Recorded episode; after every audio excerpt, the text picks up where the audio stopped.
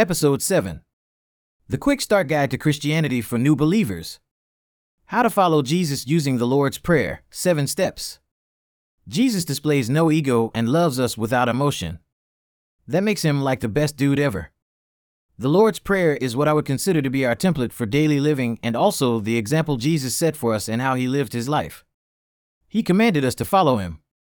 You can read it in Matthew 6 verses 9 to 13. Let's get into it. Overview How to follow him. 1. My Father, acknowledge your Father, your King, your God. It's His glory, not yours.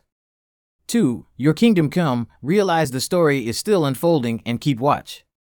This isn't fantasy. He will come back for us at some point. 3. Your will be done, stay out of the way of His plan. Do not hinder the gospel.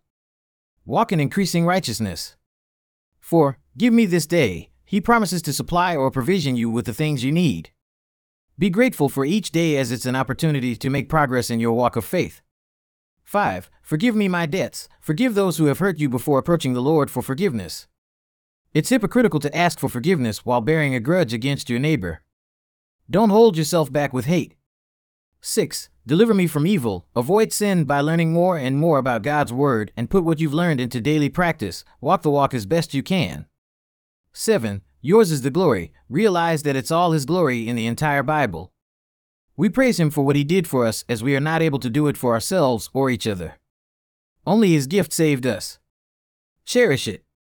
Let's unpack that. My Father. Gracious is the Lord, and righteous. Yes, our God is compassionate. Psalm 116, verse 5. Being a Christian means that you are a part of God's family. We all get to be born and walk the fleshy path of this life just like Jesus did. These are perilous days indeed, but know that your Father is walking with you. You are never alone. Your kingdom come. Therefore, be on the alert, for you do not know when the master of the house is coming, whether in the evening, at midnight, or when the rooster crows, or in the morning, in case he should come suddenly and find you asleep.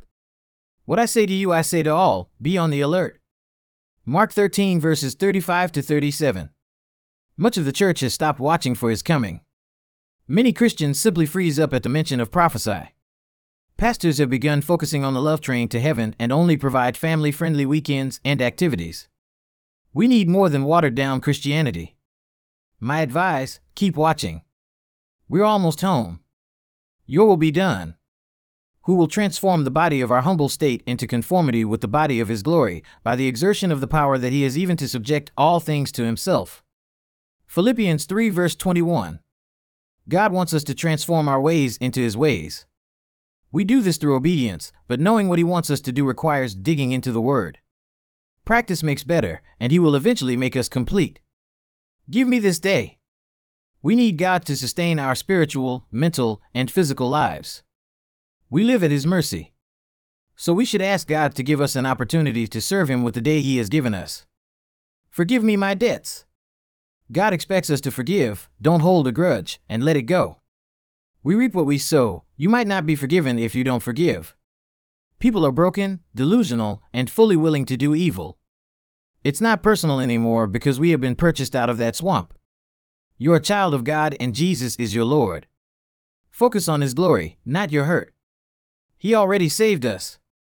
All He really wants is for us to repent, spread the word, and steward everything He gives us, including the helpless souls. He would also like us to watch for His coming while we do it so that we are constantly plugged into His plan. Deliver me from the evil one. Believers in Christ should have the desire to avoid the dangers of sin altogether. MacArthur note, Matthew 6 verse 13. Our behaviors will often leave us open to Satan's assaults, but we should have the posture of deliverance from our failings. Yours is the glory. To him be the glory in the church and in Christ Jesus to all generations forever and ever. Amen. Ephesians 3 verse 21. The goal of our lives is for all of our actions and words to honor Him because nothing we do will ever be good enough to earn a place in heaven. It is a gift. That's it for this episode. In the next one, we will tackle the question of Will religion save me? And in case I don't see you there, hopefully I'll see you in heaven after the rapture. Maranatha.